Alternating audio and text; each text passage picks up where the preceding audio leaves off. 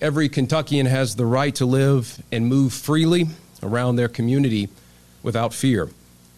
Andy Beshear has failed in this obligation to support the men and women of law enforcement and has failed to protect our citizens.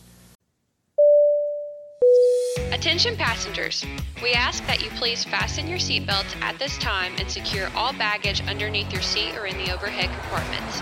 Flyover Country with Scott Jennings is prepared for takeoff. A big pay raise in Jefferson County presidential politics. Daniel Cameron, a big law enforcement uh, initiative announced this past week. But first, on this week's edition of Flyover Country with Scott Jennings, Scott is joining us from New York City, where you've been on CNN all week long there, Scott. But we have news from within Kentucky and the media circles. What's going on? Yeah, thanks, Joe, uh, and appreciate everybody listening. I am in New York. I've been here for several days doing several different shows, including appearing. By the way, I want to give a shout out to my good friend Kaitlan Collins, whose show, The Source, officially launched in the nine o'clock hour this week. I was on her uh, maiden voyage on Monday night at nine, and we're recording this at 7:42 p.m. Eastern time on Wednesday night. So as soon as I wrap up here, I'm going to head over and uh, do Kaitlan's show again tonight, and we'll be back next week as well. So she's off to a great start.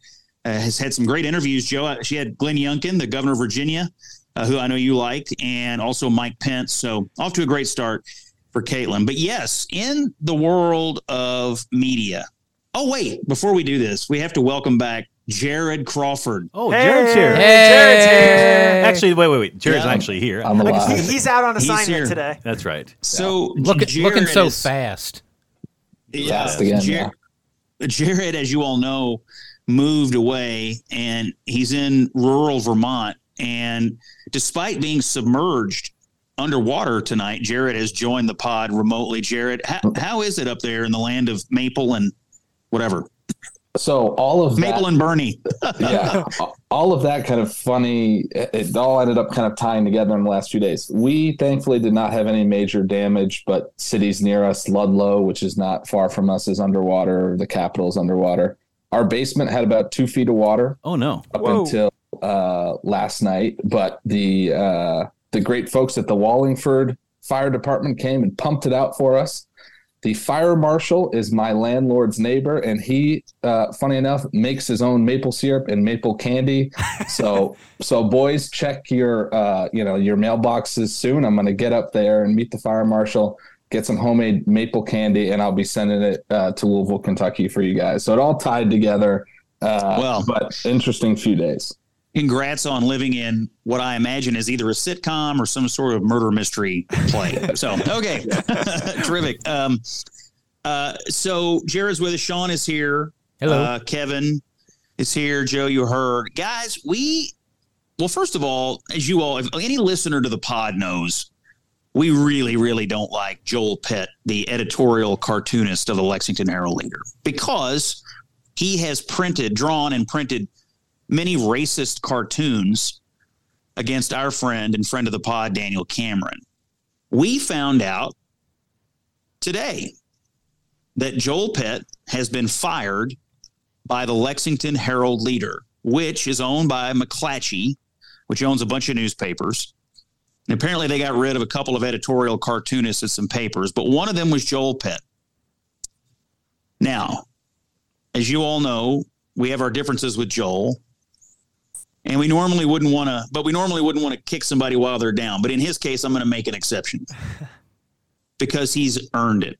He's absolutely earned it. It should have been let go a long time ago. But in the midst of all this news that Joel Pett had been fired by Lexington Herald Leader, the Flyover Country podcast received an anonymous tip. An anonymous tip came in to the pod.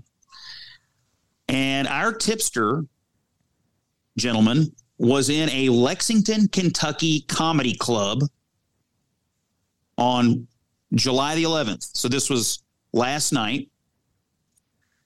We're recording on Wednesday. This was last night. And Joel Pett apparently, in what was billed as an open mic night, went up to the microphone and performed some sort of a routine that contained a number of gross, awful, racist jokes about Daniel Cameron, the Kentucky Attorney General and Republican nominee for governor. I'm not going to repeat the jokes because they're racist and they're nasty and it's terrible. But we have heard from this tipster who was in the room that he heard Joel Pett make these racist jokes. We did a little research, and on the internet, we did find that someone who el- uh, someone else who was in the room took pictures of the event and has a picture of Joel Pett performing. So we know the following things happened. We know that Joel Pett according to the internet sources we have here with the photos, went to this comedy club last night. We know he performed a routine because we can see him on stage. We have an anonymous tipster telling us that he made vile racist jokes about Daniel Cameron. We also know that today he was fired by the Lexington Herald Leader. And we also know that over the past, you know, several months, he has drawn, in years, he's drawn a number of racist cartoons about Daniel Cameron. If I could, Scott, the racist cartoons didn't start with Daniel Cameron, and there have been racist cartoons before that. I remember one in particular about uh, one of Matt Bevin's children that he, oh, that, he yes. that he posted. So this is this is not this is a a personal vendetta apparently against Daniel Cameron. This is a there's a trend here, there's a pattern of racist material being printed in the Lexington Herald Leader and on their website that's been drawn by Joel Pett. Yeah, he has been the uh, the leading edge of racist cartoons in Kentucky for for quite some time. And now he's without a job. And I sent an email on behalf of the podcast, which I consider to be a legitimate media uh, outlet and news source, to Peter Baniak, the editor of the Herald Leader. And I told him in my email that we had gotten this tip, that uh, we, I mean, I just faithfully told him what we had heard that Pett was at this club and that he had made these vile racist jokes, that we were going to report that these rumors via an anonymous tip had come into us, and that we wanted to know if the Herald leader would confirm or deny Mr. Pett's appearance at the club and whether he made the jokes as reported by the source who was in the room. And we also asked Peter if the Herald leader endorses these comments as reported to us. And in the meantime, I also provided uh, Peter Baniak the screenshots of the Facebook post that we found that sh- clearly show Joel Pett at the microphone at this comedy club. I had asked Peter Baniak, I'd given him a, some time. I'd asked him to, if he wanted to comment to us, we'd be happy to read his comments on the air about these racist jokes but unfortunately he did not reply. So at the moment, the Herald Leader is silent, silent on the racist comedy routine, as alleged by an anonymous tipster of Joel Pett. So what we know is Joe and and panel that Pett was there, and we have a person who was in the room who has described to us the jokes. We don't have a recording of it yet. However, if anyone out there is listening and does have a recording of it, we gladly play it right here on the pod. There's the update from Scott Jennings on the latest in the media circles here, Kevin. Yeah, it, it it kind of baffles the mind that this happens, but then when you look at the body of Joel Pett's work, it all kind of makes sense. This this has been leading up to something, right? I mean, like like you've described, it's it's been years of these these cartoons that are just totally inappropriate, and now it comes to a head at some some open mic comedy club. Um, yeah, it's it's not necessarily a big shame to see him leave the Herald Leader. I'd like to I'd like to hear from somebody out there who was also there. I mean, we've gotten one person who was there, but if, if you were there and you were offended by this, we'd love to hear it because honestly, um, I mean, th- this sort of follows Sean something that happened earlier this week with uh, a reporter named Austin Horn, who, by the way, I like, and I think Austin does a good job. But he was asking Daniel Cameron at a press conference to defend comments by Eric Deters. Um, you know, uh, Deters had made these comments. The Thomas Massie campaign had put them out. There's been a back and forth between those two, not to, not to get into it, but anyway, Deters made terrible remarks, and so you have Austin Horn uh, goes to a Cameron event and asks Daniel to like, you know, take ownership of all these Dieter's remarks.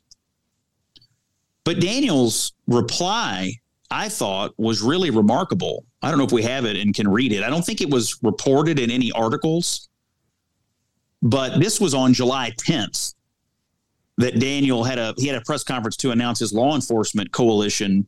No, I'm sorry, his law enforcement platform, his public safety platform. And Kevin, do you have like the transcript of what Daniel then told Austin Horn, who's the political reporter for the Herald Leader? That's exactly right. That's what I have. Uh, Austin, like you said, asked him to condemn these comments, and Daniel says, "quote."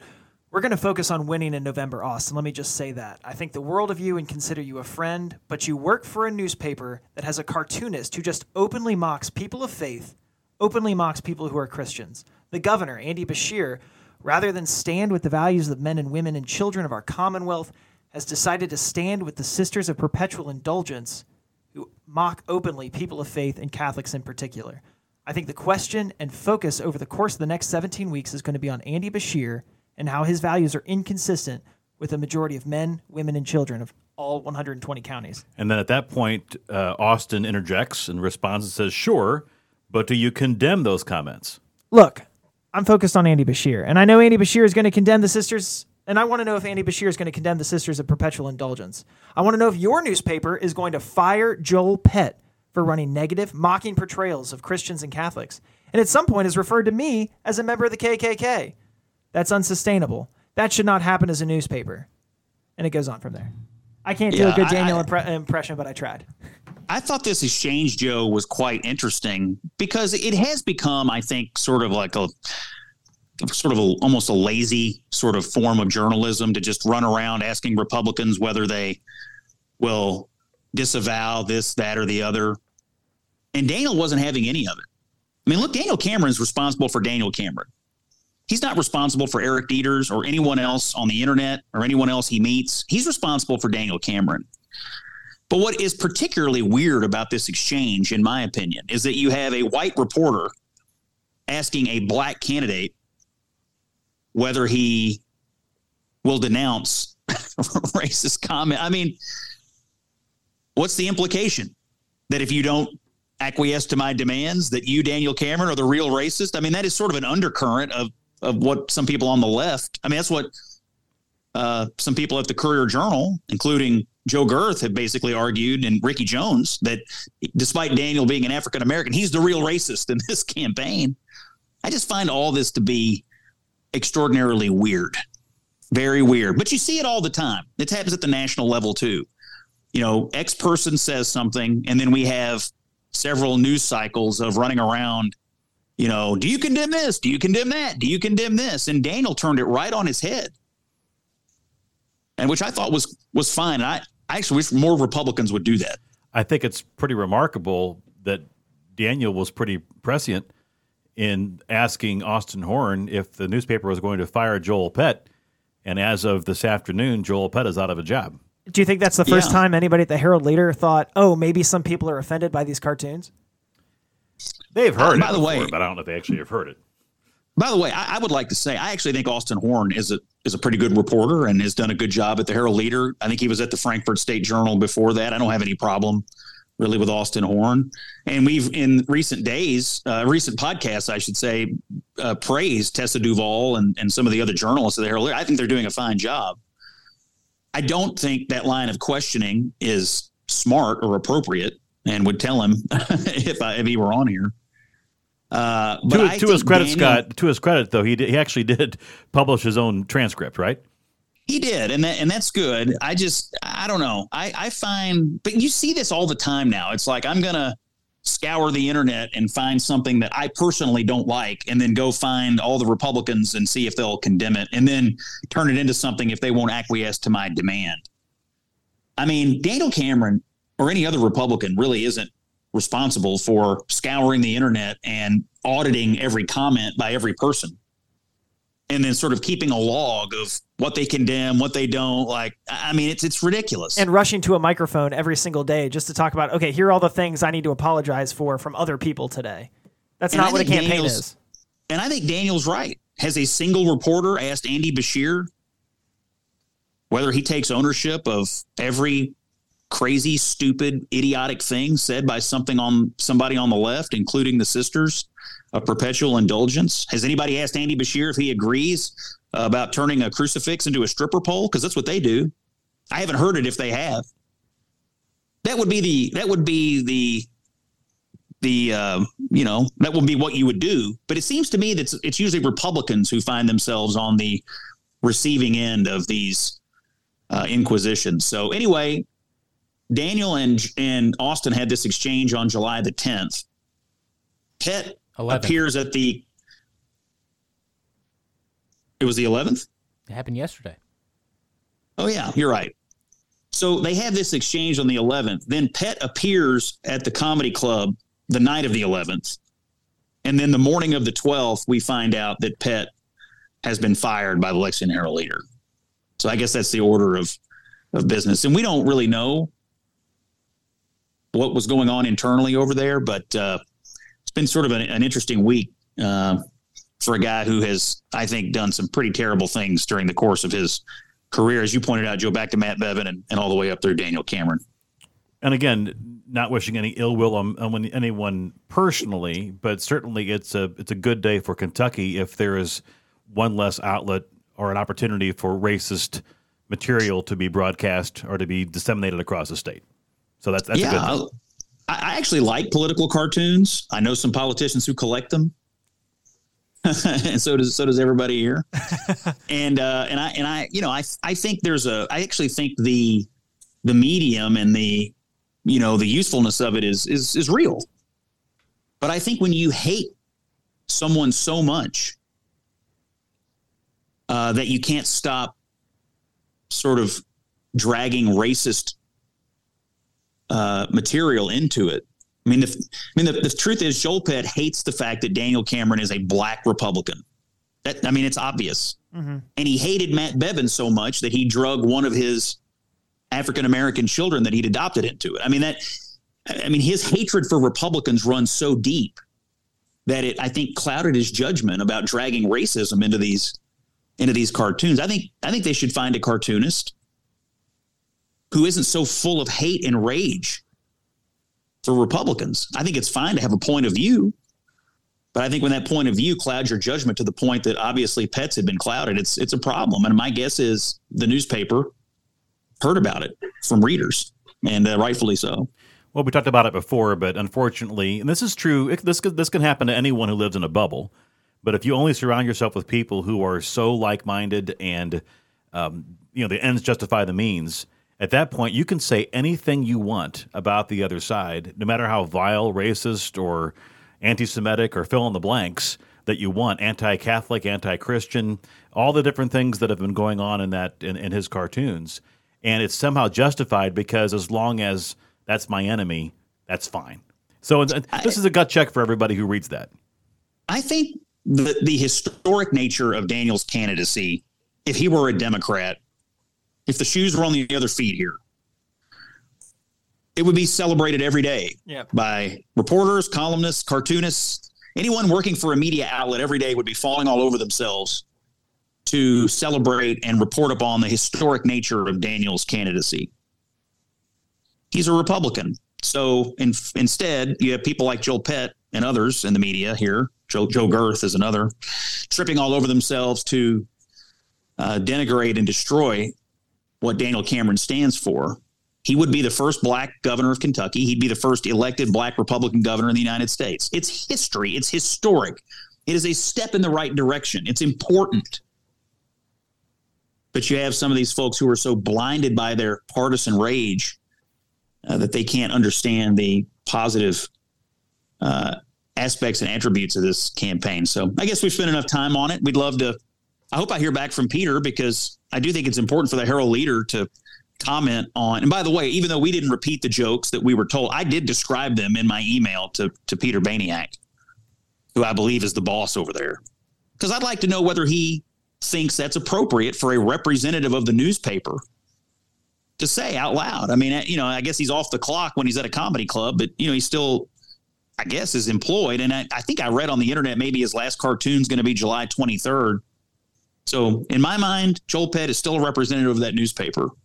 And given what we've seen him put in print, what we had described to us is consistent. And I, I think we ought to hear from them about whether this is appropriate part of the discourse because I certainly, I certainly don't think it is.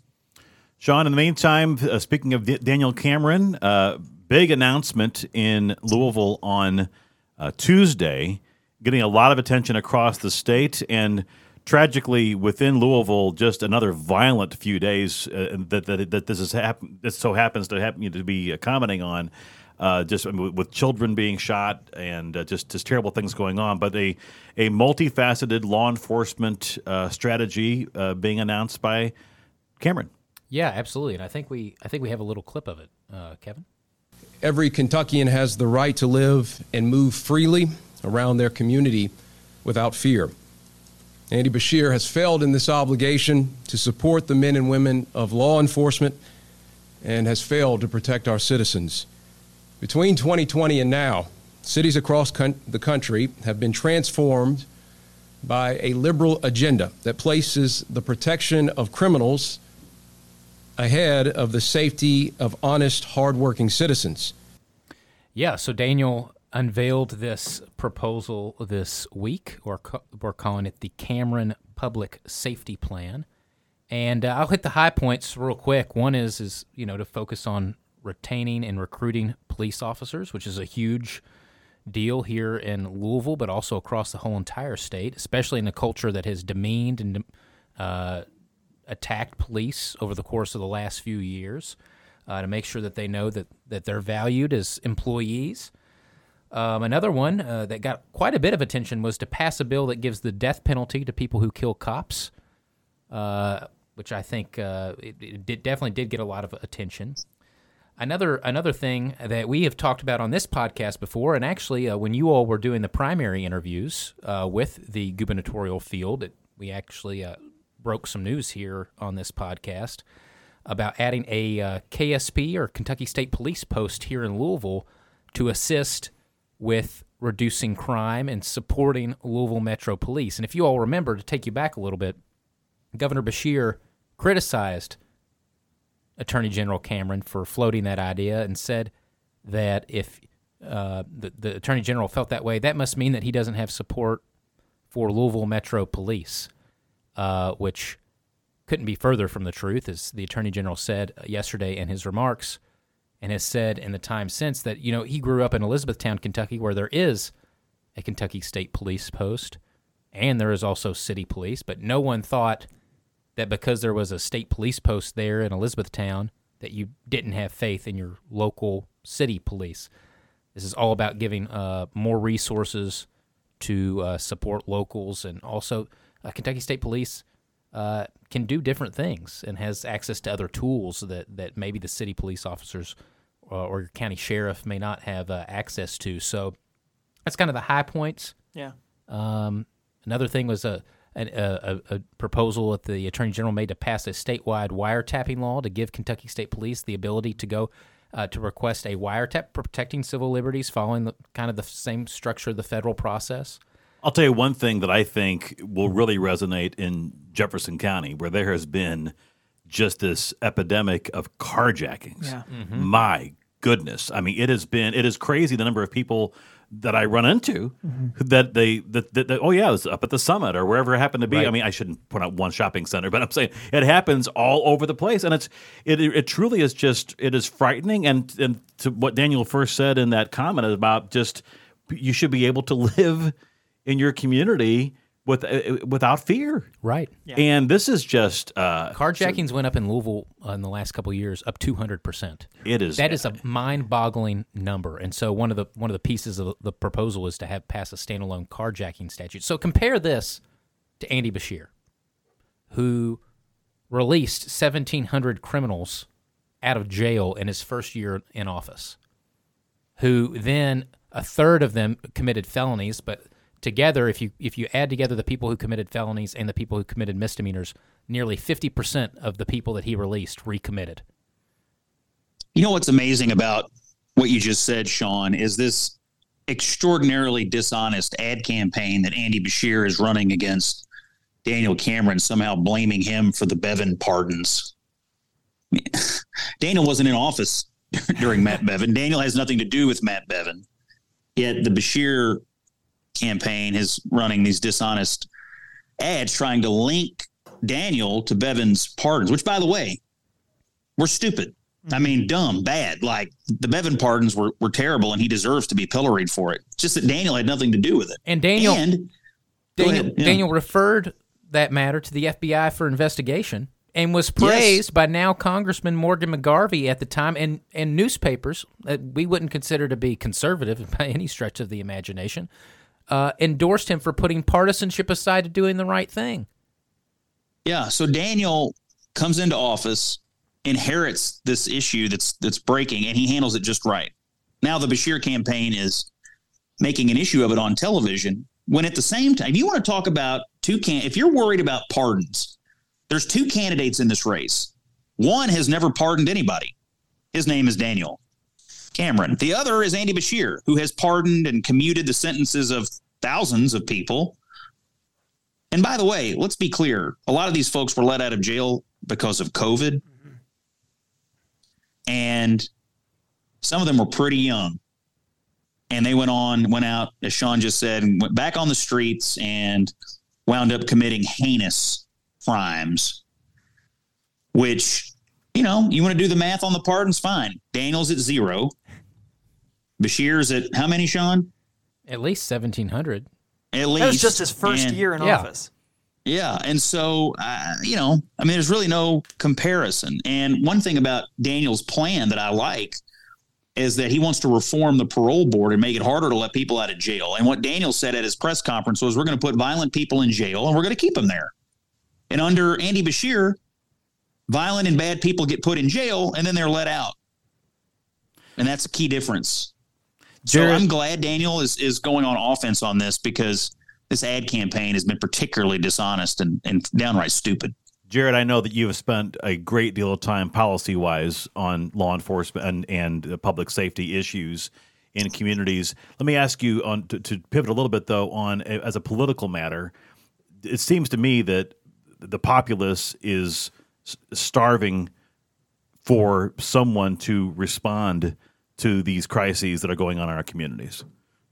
Yeah, I think it's that's what's so frustrating about Andy Beshear, Beshear's position on this is it. You know, not only has he sort of like abdicated responsibility, he has no plan really. I mean, he's uh, he doesn't even really talk about violent crime in Louisville or these sorts of issues, and uh, violence specifically, which we generally consider kind of shootings and homicides, have been on the rise really for the last six seven years in most major cities.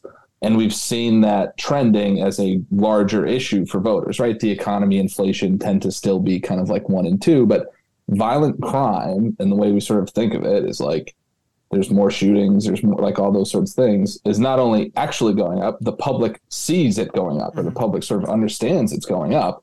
Um, which again, don't th- that that doesn't always happen with things, right? Crime can kind of go down, and because something happens, people still think their neighborhood isn't safe. Right now crime is going up and people know it's going up. Um, and so i think it's look this is a holistic plan uh, to tackle things like gang violence in louisville but also you know issues with overdose in rural kentucky right? Uh, and so it's sort of a holistic approach. So i think that's really important. But again has andy beshear talked about any of these things i mean does he even have a plan for most of these issues that daniel I mean, have you ever heard him talk about the parole board or the fact that he's directed, you know, the Department of Corrections to go against programs like GVI uh, that you know Democrat mayors in Louisville are, are proponents of? I mean, it's it's it's not only that he doesn't have a plan; he's working against the sort of things that people really care about right now. Here's the bottom line. This is this is 12 points, 12 priorities that are extremely well thought out, extremely well articulated, and it, they're going to address the problems that we're facing right now. And Sean, a couple of them you mentioned involve the General Assembly passing new legislation. Of course. And I can't think of anybody who has a worse relationship with the General Assembly than Andy Beshear. I, I mean, um, uh, some some of these folks, I think, in the press release today, in the General Assembly, have already endorsed what Daniel wants to do. They said, "Yeah, give us a governor who's willing to work with us, and we'll get these things done, and we'll protect Kentucky families." Yeah, so Speaker Osborne, you know, said we welcome the day that we have a governor that we can work with to reduce crime and support law enforcement officers. And you know, something else I want to say is, you know, we went through the whole Bevin pardon saga, and we all remember the news stories and how many news stories went into the details of each individual person that had been pardoned. Where are those news stories about each of the individual people that Andy Beshear's pardoned and let out of jail? Not- Have we had? only- There's too many. There's too many. You know, They the Courier Journal track. got a Pulitzer Prize for their coverage of the the Bevin pardons. You would think that they might be a little interested in looking at the Democrat governor's pardons. Get another Pulitzer out of Get it. another Pulitzer out of it. Courier Yeah. Journal. Well, and not just what they did, but what they've done since. I mean, there's there's lots of stories to be written here. You know what I like about the Cameron plan is it's meaty, Yeah. it's substantive, it's real. It obviously shows Cameron is is in this race for real reasons. That when he becomes governor in December, he is going to begin doing substantive things to make the state better. You know, this isn't a superficial campaign. It's not a dishonest campaign, which I think Andy Beshear's campaign is extremely dishonest right now. It's an actual substantive, meaty campaign that's going to translate into real change Yep. and change for the better on an issue that I think a lot of people care about. So He anyway, said he wants to make Kentucky the best place in the country to be a police officer, and that's something we should all support. absolutely, absolutely. sadly, uh, again, I'll just reiterate. Some of the, I have some friends who uh, work downtown, and uh, they have in the past have always kind of told me that I've exaggerated, or this is just maybe a more of a political thing. And they, I got a call from one guy today who said, you know, it's bad. it is just bad, and uh, and our community. I do think the community. To your point, Jared, and my question to you earlier. Um, there are times certainly there people are accused of of making hay out of out of a situation or trying to play up stats one way or the other. People can see the truth right in front of them. They know what's going on in our community, and people who love Kentucky, people who love Louisville, they don't. This is not a political issue. This is a family issue. This is a situation to say who's going to do something about it. So hopefully that'll uh, be some traction here moving forward. Let's uh, let's talk about presidential politics if we can. There was a story. What was the story you saw, Kevin, this past week? Where uh, was it Axios? Who was it that was talking about Yeah. uh, about the president? And you know, I I know he's a Kevin, Kevin, how do you not know that? Ah! Why, why don't you know what Joe is going? What are you doing? What is happening right now, Kevin? Get Where, out of here. where are his Get out of here. aviators and Oh. his, his ice cream cone? Now that I've been yelled at, I finally feel accepted and respected. Now, that Scott yelling at me. Yeah. finally fulfilled me as an employee. Yeah. This is an interesting. that- that- yeah. that's right. Now, now that I've yelled at Kevin, we can finally realize how close we really are. I've, I've finally, you, finally earned my respect. That's what I call the run switch rite of passage. So this Axios story, uh, th- th- this intrigues me for two reasons. One is the fact that there is apparently that the president has an anger management issue, uh, and the people are afraid to go see the, him in his office like by themselves. They, they bring, bring along a buddy. So there's a buddy system within the White House to see the president. But I also find it interesting, Scott. I'm always just kind of keeping an eye on this Democratic primary situation. And when you see the worm beginning to turn a little bit on media that otherwise would be friendly to the president, it just makes me wonder what's what's happening there behind the scenes. What what was your take there on that story this past week? Well, I look, I think there are obviously people who are genuinely afraid of Joe Biden who are talking to reporters. I mean, the fact that they said that White House staff are literally too afraid to meet with the president alone. They're literally too afraid to meet with him alone. So the way this was explained away by all the, the Biden partisans was, well, you know, this just shows how in control Joe Biden is. This just shows he's running the show. This just shows that, you know, he's like in the weeds on things and so on and so forth. And of course, other people other people might argue that this just shows the, you know, opening signs of dementia because you know rageful outbursts are are part of that, and anybody who's been through it knows. Uh, but that's how they explained it away. And so I'm not, I don't know, Joe. I mean, look, I think there's still a reason that Gavin Newsom is circling around like some opportunistic vulture out there.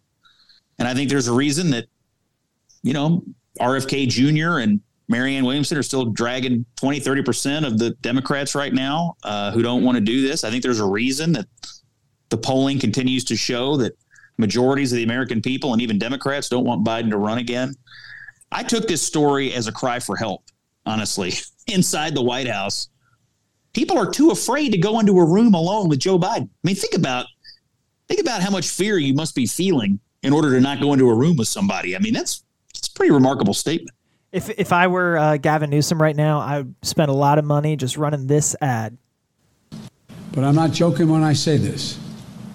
If you're ever working with me and I hear you treat another colleague with disrespect, talk down to someone, I promise you I will fire you on the spot. Fire you on the spot.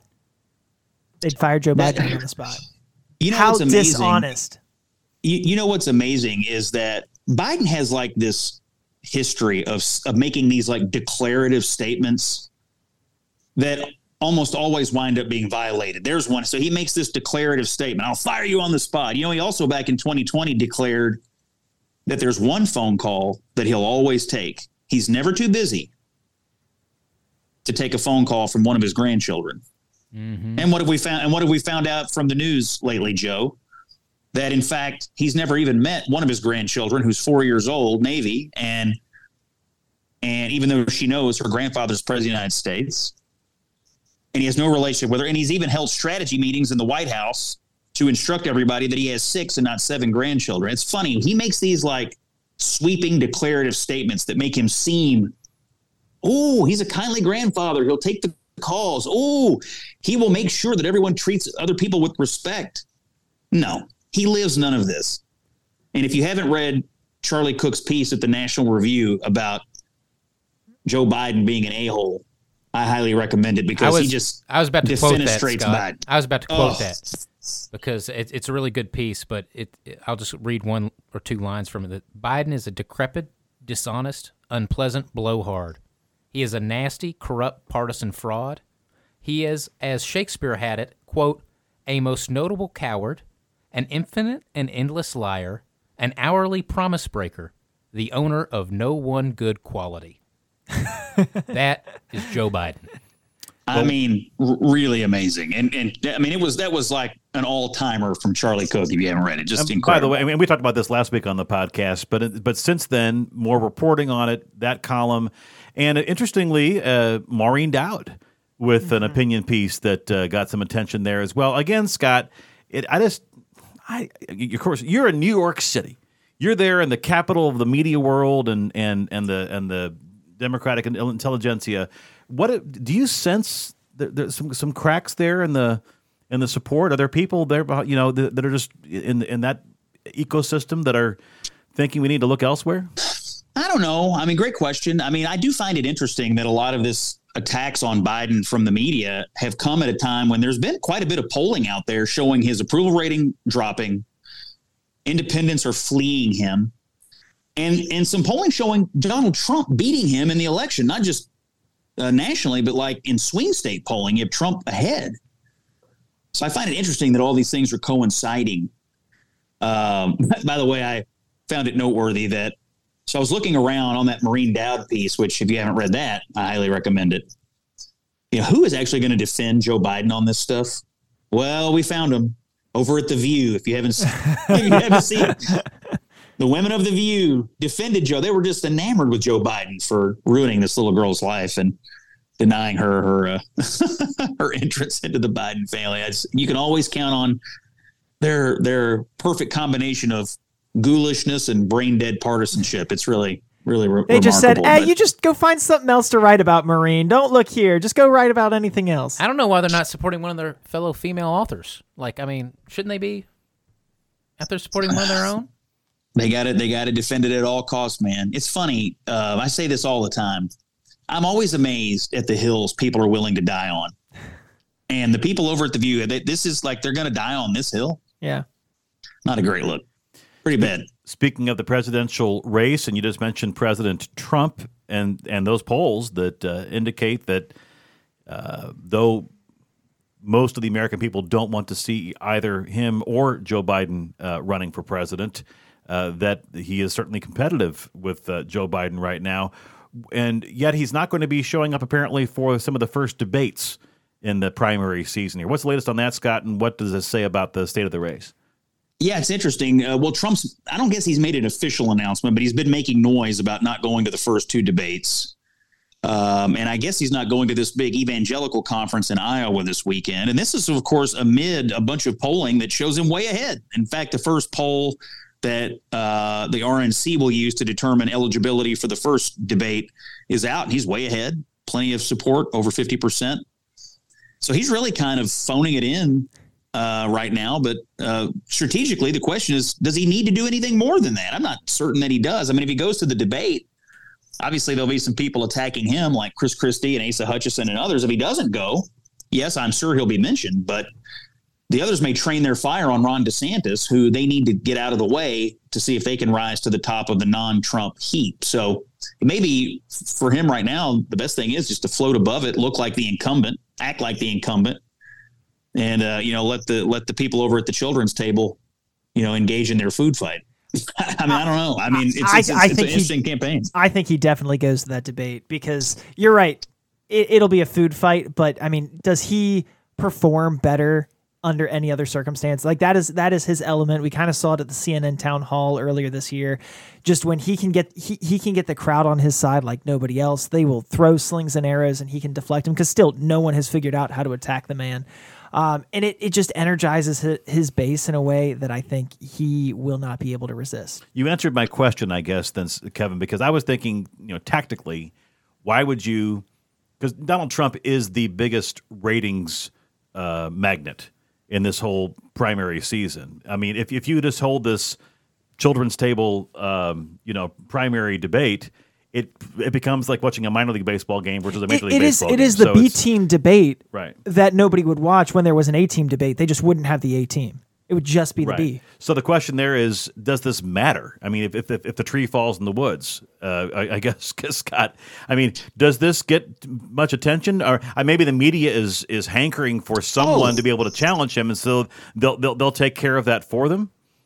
I think it will get a lot of attention because I think at this point everybody wants to see how DeSantis is going to perform. He's obviously um, been suffering in media coverage lately. I mean, I think the press is desperate to to kill him off because they see him as the only possible person who can defeat Trump. So they'd love to kill him off.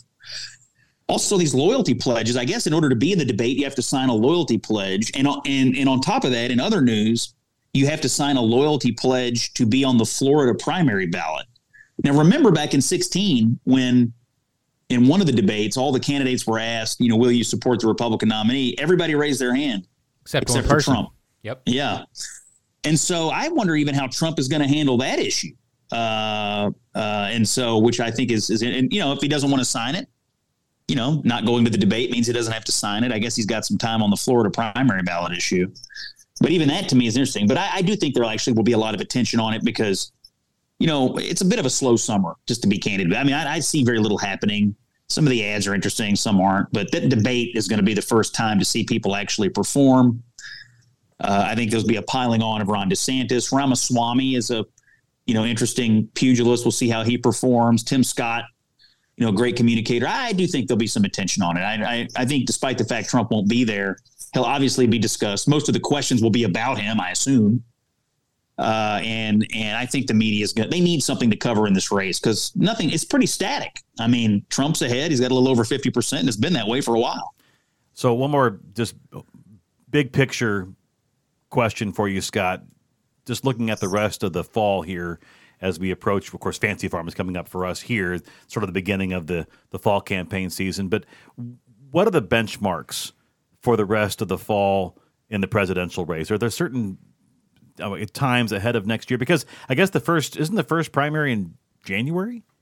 Isn't that Yeah, New Hampshire I- or Iowa? No, Iowa, Iowa. Iowa's first, and they've set their date. Uh, I believe it's January the fifteenth. Um, pretty early, uh, but and then then you have New Hampshire, and then uh, the first four are, are then uh, Nevada and South Carolina coming along there. So Iowa's first, and and you know, look, I was talking to with a, a national political reporter about this the other day, and and they said, you know, if Trump wins Iowa, is it over? And I, you know, I, to me, if he were to win it convincingly, if he were to win it overwhelmingly, yeah, I don't see how anybody else goes forward. I mean, honestly, I mean, he's ahead. If he wins Iowa, which he didn't win in 16, I mean, are you going to beat him anywhere else? I don't know. Um, and then if he loses or wins narrowly or it's essentially a tie, you know, does that mean other people continue? It strikes me what that the DeSantis strategy is to try to keep close to Trump or even narrowly beat him in Iowa, maybe right off New Hampshire and then try to to move forward to South Carolina. I, I don't know. I if he wins Iowa, it just strikes me he's going to be very very difficult to beat because I don't know. I mean, he'll at that point he'll have momentum, and I think there'll be a lot of pressure in the party for other people to to get out of the way. But look, there's a it's hard to predict. I mean, there's so much time left. I mean, anything could happen. People could get out. Uh, and endor- endorsements could fly. I mean, I, you know, news things in the news could shake the narrative of the race. So I had heard other, read other indictments could come. You know, exactly. Well, that, that, I think that's a very relevant question in terms of what other legal action and uh, certainly the Trump's attorneys want to delay all that until after uh, the the election. But also, there's the Koch brothers and other uh, you know deal makers and, and, and, the power brokers. It's it seems that uh, you know they're, they're not interested in Donald Trump returning. So when does their influence begin making a, a difference? Well, they've had some ads. You know, some of these groups, uh, including Club for Growth, uh, has an ad out right now. It's like like a dude on a step, and he's like, you know, saying how much he supported Trump, but he's lamenting, you know, Trump now, and we need to move on, and so on. And I saw some praise for it online. I just, I know, maybe you guys have a thought on it, Jared. I like it just strikes me that a television ad is unlikely to change your opinion of Donald Trump. I mean, after all, he is the most defined person in our politics. You have an opinion of him based on four years, two campaigns, and a whole bunch of external news stories. Is a TV ad really going to, even if it's something you agree with, is it really going to change your attitude about it? Yeah, the only way I see, you know, especially with these debates, like Trump winning anybody back, and this is this is not really a scientific thing, is, is he's funny sometimes he has these moments where he goes viral and he's funny, right? I, I, think generally speaking, most people are set on Trump. You you know who he is, you know what he stands for. There's no ad, there's no debate, there's no new policy position that's gonna flip you either for or against him anymore. But man, sometimes he is still just so funny or ridiculous that you're like, eh, he's got he's a little bit wittier than that old guy we got right now. So maybe we need somebody who's got a little bit of snap and is still kind of energetic. I mean, even him at the UFC event, I mean, the crowd loved him and he's got a little bit more energy, and Joe Biden's just kind of wobbling around on the beach in Delaware. I mean, there there's something to Trump kind of get in front of the camera, and I don't I think he's lost it a little bit, you know, from at least 2016. But again, I don't know that there's an ad or anything that's really going to move people, but I don't know, maybe he can do I mean, the because you'd be in jail to Hillary, that that to me is still such a defining moment, like such a funny. Uh, the uh, the ability to, to deliver that line the way he did it was was really incredible. And so he, you know, like we talked about debates being food fights. He this guy like invented these food fights. I mean, he's like the king of the food fights. And so I, I could see him maybe having some witty, funny comment but I don't know. It's he's he's run out of nicknames. He's run out of some of these jokes. So who even knows what he can do anymore? Uh, but I certainly don't think ads or you know whatever it, one, it may be is is moving anybody. One last question for you, Scott, on presidential politics, and that is: Does this no labels Joe Manchin? Uh, is it Jon Huntsman also involved with this? Is this is this going to make any difference whatsoever? I don't think so. I personally don't think so. No. I mean, I will say this though. Our friend, uh, friend of the pod, David Axelrod, former Obama advisor, uh, wrote, or I don't know if he wrote something or said something the other day, but basically was saying that the third party candidacy of Cornel West, he thought, so, you know, get a low turnout. People don't want Trump in bias. You get a low turnout environment. You get a third party like Cornel West. He thought that actually could swing the election to Trump because you could have some disaffected progressives, you know, migrating away from Biden over to West. So I, I doubt the no labels thing is going to make a difference, but in, in, at least in Axelrod's mind, the Cornel West thing was consequential to him enough to say it out loud. Of course, when you live in such unprecedented times, at this point, why not? I mean, just throw your hat in the ring because anything might happen. I wish I wish we lived in precedented times. when, when are precedented times? When has it not been unprecedented times, Joe? I think the political environment that we're You got. By the currently way, by the way, you, you you all sound like Kamala Harris right now. what is the what is the nature of a precedented time? I remember all the precedents I used to get for Christmas. Go ahead, sir. well, see her describing AI as being a fancy thing. It's a fancy thing. Oh, it's yeah. actually an acronym. It's letters. She said it's it's a fancy thing. It's two letters. That's a direct quote. Yeah. well, she, she, she's she's the vice president. All right, let's talk about uh, before we head out here. Uh, a, I mean, this is a nice little pay bump uh, in Jefferson County, Sean. So a Oh my, yes. twenty four percent raise, which is I would think unprecedented. There you go again. At least that's unusual. A twenty four percent increase in the salary of. JCPS Superintendent Marty Pollio. So he's going What? from Two hundred and seventy six thousand dollars, to three hundred and fifty thousand. that's sizable. And that's huge. And and you know, we talk a lot about education on this podcast. We talked a lot, you know, a few months ago about how the governor was wrong about the uh, teacher shortage numbers. But I mean, So, Sean, he must be running the best school district in the state. Like every kid must be going to Harvard or something. that's right? not what these like report cards say for the schools. Really? Yeah. You know, like it- take you back to grade school, Kevin. You know, you would get a report card Yeah. telling you how good you were doing. Okay. And you know, if you got like a not so good grade, typically meant that you you had to go like to remedial training. I'm, I'm very familiar with this. Yes. Yes, I'm sure you are. Yeah. In Marty Pollio's case, apparently you you get a 24 did you say 24% Joe Twenty four percent. increase in your salary. An I mean eighty this is thousand dollar oh. increase. I mean imagine imagine Scott being a, a teacher when we have this teacher shortage and you you you work in Jefferson County Public Schools and you read the news that your superintendent, your boss has gone from making 270 some odd thousand dollars a year to 350. How how do you think that makes a public school teacher feel? Well, first of all, I'd like to correct some fake news. It's not 24%, it's 27%. Excuse According- me. Oh, wow. Forgive me. I went to remedial math, guys, and I never figured out how to figure. I was fix just it. I was reading the press reports. My bad. And uh, and number two, um, it would make me feel pretty bad, honestly.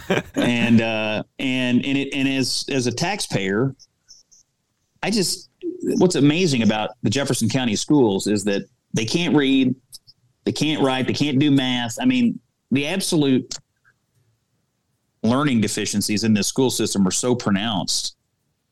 I mean, you were talking about if you were in school, Sean, you'd get a report card and what. Maybe maybe Marty's just being judged on like uh you know attendance like this is like, Yeah. a, it's like a certificate like good job you, Now- you showed up most days i, Now, I don't know It must be like there's- Common there's- Core math. I don't know. I, One- just, one- I never understood that. But um, One explanation is uh, that because of his long tenure working within the school district, uh, that at this point he could retire and make the same salary in retirement as he's currently making as superintendent. So the this is this oh is no! the, this Please is, don't retire. Oh no! this is the carrot Wait. to keep him there.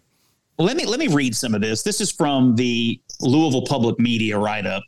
So this is our NPR radio. Pollio's increased base salary is more than ninety thousand dollars higher than the state's top education official, Kentucky Commissioner of Education, white woke male Jason Glass earns, but a base salary of two hundred and sixty thousand dollars a year.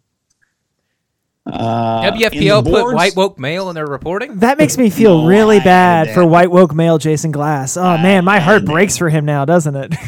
Yeah. Uh, it says in the board's annual summary of Pollio, members evaluated the superintendent in seven areas, giving him a rating on the following scale. So you could be rated exemplary, accomplished, developing, or improvement.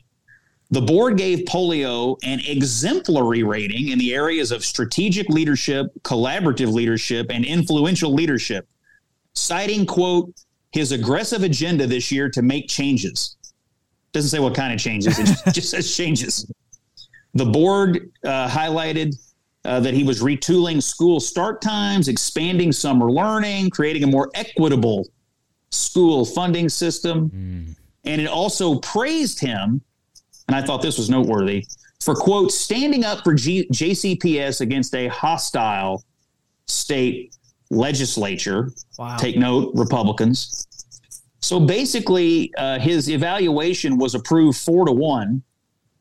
And one person voted against it, Chris Kolb, oh, who's a guy. member. That guy. Socialist. And, and, he was mad that they were too critical. Like, I think he wanted more. He was, he was, he was like, we should be more praiseworthy of this man running the school system that teaches our children how not to read and do math. So, and, you know, send students to go protest legislation in Frankfort, by the way. To your, to, to your question, by the way, in JCPS, uh, let's see. Officials say the SEEK funding increase would have been enough to fund less than 1% pay raise. Let's see. The district used mostly local and federal pandemic relief funds to boost pay by 4% for school employees in 2021 and 5% in 2022. JCPS average teacher salary $68,000 a year. So they're getting 4 or 5%. Marty Pollio getting a 27% raise. So, so Scott, I just want to clarify something that you just read. Did you did you say that they used one-time funding from the federal government to increase the salary of teachers and then used this increase seek funding basically to increase Pollio's salary? Is that what, what that appears like to you? That's what it looks like to me. So they That's took, what it looks like. the funding right. from the General Assembly that was meant for students and teachers and gave yep. it to this guy. Yep, hmm. that's right. So well, there you, know, go. The, the, Republican legislators legislators in Louisville today put out a statement about this, and yep. uh, I'll, I'll read a little bit of it. But it said, while the General Assembly provided funding for teacher pay raises in the current budget, this money was intended for classroom educators, school bus drivers, cafeteria workers, and front office staff. It was not to continue the staggering expansion of central office or to pad the pockets of the district's administration. A modest increase may be in order given the scope of the position. However, it's an egregious insult to educators throughout the district and all who pay taxes to provide a raise of more than 25% in a dollar amount that outpaces the average teacher's salary. By the way, my, my math before I was I didn't do any math. I just was reading. So the Courier Journal reported 24%. WFPL reported 27%. It appears from now that I finally have done the math on my own, it's closer to like to 26.8 is the mm. increase. So whatever it is, but it's it's a lot. It's a lot. It's a great a great ray. Good work if you can get it. I right. Mean, what what is what is a man? Just the, the I would think that you would base your performance review of a school system on one thing and one thing only. Are these kids learning and is the learning environment improving? It's not happening. No, nope. just not happening. And and he's being rewarded for it. These are your tax dollars. Pay attention, people. Well, some of the things they're talking about is uh, some changes that they're putting in place for this coming year. So, mm. you know, different different start times that he has to oh, deal with. Oh, he's only been there half a decade. Let's just give him, you know, and now he's got ideas. He had to figure out how it all worked. Amazing. All right. I, I would like to wrap up the show with a scene read heard. Do you mind if I get started? I hope you do. Well, I've been in New York, as you mentioned, and I was able to bring one of my children with me uh, nine year old Winston, Winstagram, we call him in the Jennings household. And anyway, we've been on a great trip and seen a lot of neat things. But I was asking him today, because we're leaving tomorrow, what the most impactful thing or memorable thing for him was. And he told me the 9 11 memorial. I took Winston down mm-hmm. to the 9 11 site. We saw the sort of those infinity uh, pools and, and fountains where the footprint of the buildings where we went into the memorial in the museum. And uh, he, he really took his time, read the things, watched some of the videos, listened. There's a lot of audio content in there you can listen to. And he had read a book uh, about it uh, that was appropriate for his age. So I thought he was ready. And, and I have to say, I hadn't been down there in a few years. And going through there, just, I mean, look, it's been 20 something years and, and, and it just the hair on the back of my neck stood up when I walked in there and just was reliving some of the news coverage and the artifacts and everything that happened. And I just, I was sad, I was anxious, and I was, um, frankly, just vibratingly angry walking through that. It was all those emotions we all had at the time. It all came back, and it was just going through there with with him reminded me a couple things. Number one, we can never forget. I know that's on all their stuff. We cannot ever forget that that happened. And number two, the vigilance required uh, by the United States of America in this world never ends. And so I think I think uh, I was glad I took Winston and, and I'm glad that, that he listed it as, as his most memorable visit in, in New York City. So if you haven't been to it, you get it to New York. My encouragement to you to go down to 9/11 Memorial is is is uh, high. So that's my that's my scene for the week. Sean, I have a scene. Dun dun dun dun. Dun, dun, dun. Oh, you saw it. I saw it. I saw Indiana Jones, the Disney version. the Dial of Destiny, uh, with my Yeah. father in Owensboro. Now Scott kind of panned some of the the authenticness of, of, of this last week. So Well, you know, there is some de aging that goes on, and, and I think Scott's right. I think his exact comment was they didn't de age his voice. yeah, it's weird. It- It's a little it's a little jarring at first, but I think overall the film was really good. I, I would go see it again. Okay. Um, and I thought it was a fitting send off for uh, Indiana Jones. I thought it was really well done. So, uh, for me, uh, Indiana Jones and the Dial of Destiny uh, was really well done. It moved fast, and uh, I really liked it. Kevin, Uh, our air conditioner broke during the hottest week of the year last Oh. year, so I saw, read, or heard nothing. Pass. Wow, your air conditioner is out. It is Is blessedly fit. It got fixed yesterday. I had some great folks from Jarboe's here in Louisville. Thank you guys at my house yesterday for ten hours. Oh my god. Replacing the whole system. we are Oh, cool sorry. now. So not only so not only am I showing you lots of respect by yelling at you this week, but I'm sure your wife was also respecting you quite a lot. My entire family has been a bunch of troopers throughout this whole process, and you'll hear me say nothing else. after that kind of a job, though, you need either a 24 or 27 percent pay increase. I, I will be uh, contacting management uh, about that, Jared, especially now that I've been yelled at that's right. because we're so close now. what you got, Jared? Uh, I will just use my scene read heard time to give a shout out to my wife. Today's her birthday. She Hey. puts up with me Sorry, there was doing a all these flood. things uh, late night. And yes, yeah, she put up with the flood. She just got a new job here in Vermont. She's very excited about too. So shout out to my wife. Happy birthday. I have three real quick because tomorrow's my son's 19th birthday. Happy birthday! Happy birthday. Today and, and and on on Thursday, my father is competing in the National Senior Games in Pittsburgh. He's a champion bowler. This is So, amazing. He's a good luck champion bowler. He is indeed. He has been since 1950 in the U.S. Army, and so he's still bowling. He'll be 90 this fall, and he's uh, he traveled to Pittsburgh to compete in the National Senior Games. How did how did he get to Pittsburgh? He drove. He drove Yes, he all did. the way to Pittsburgh. He did. Himself? Yes, that's what he does. He drives. This is amazing. Anyway, driving. Good luck to him. Oh yeah, he's he's just a great guy. But last thing is, uh, I was in Cave City, Kentucky yesterday, and made it a point to go to. It was highly recommended. Bolin's B O L I N apostrophe S Bolin's Market and Garden Center for some of the best uh, tomatoes. You're going to find some of those heirloom tomatoes, Oh. Scott, that are so great. This meaty, Yeah. just big old. They're ugly looking, but they're really, really good. So, Yeah. got the- Um, can I can I say something about the bowling? yes, I uh, got up early in the morning the other day and you went bowling. found an article about a bowler named Jason Belmonte. I don't watch bowling and I don't bowl often. But little did I know that two-handed the two-handed bowling technique Yes, I've is apparently like it's just like all the rage in professional bowling now. Really? Yes, and you go on YouTube and watch these people, dude. They throw the ball so hard. But Belmonte was kind of the first. Now there's others that are emulating him. But you go on his YouTube channel and watch what this guy can do. Holy cow! I promise you, when I get home, I'm going to the bowling. I'm going to try it. I mean, you can't not. This is like the equivalent is if like professional golfers just decide, you know what, we're just going full Happy Gilmore Happy Gilmore. Yeah.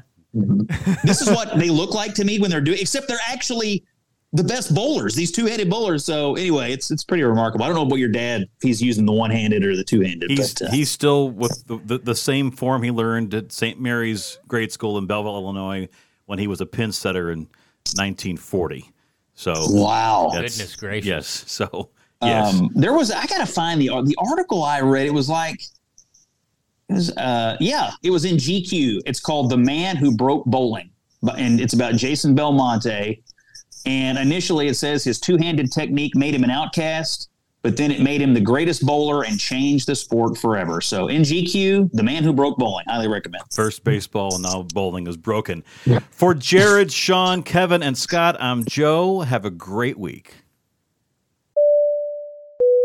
Flyover Country with Scott Jennings is a production of Bluegrass Media Lab, coming to you from the heart of Middle America, Louisville, Kentucky. If you like what you heard, subscribe to Flyover Country on Apple Podcasts, Spotify, or wherever you find your favorite podcast.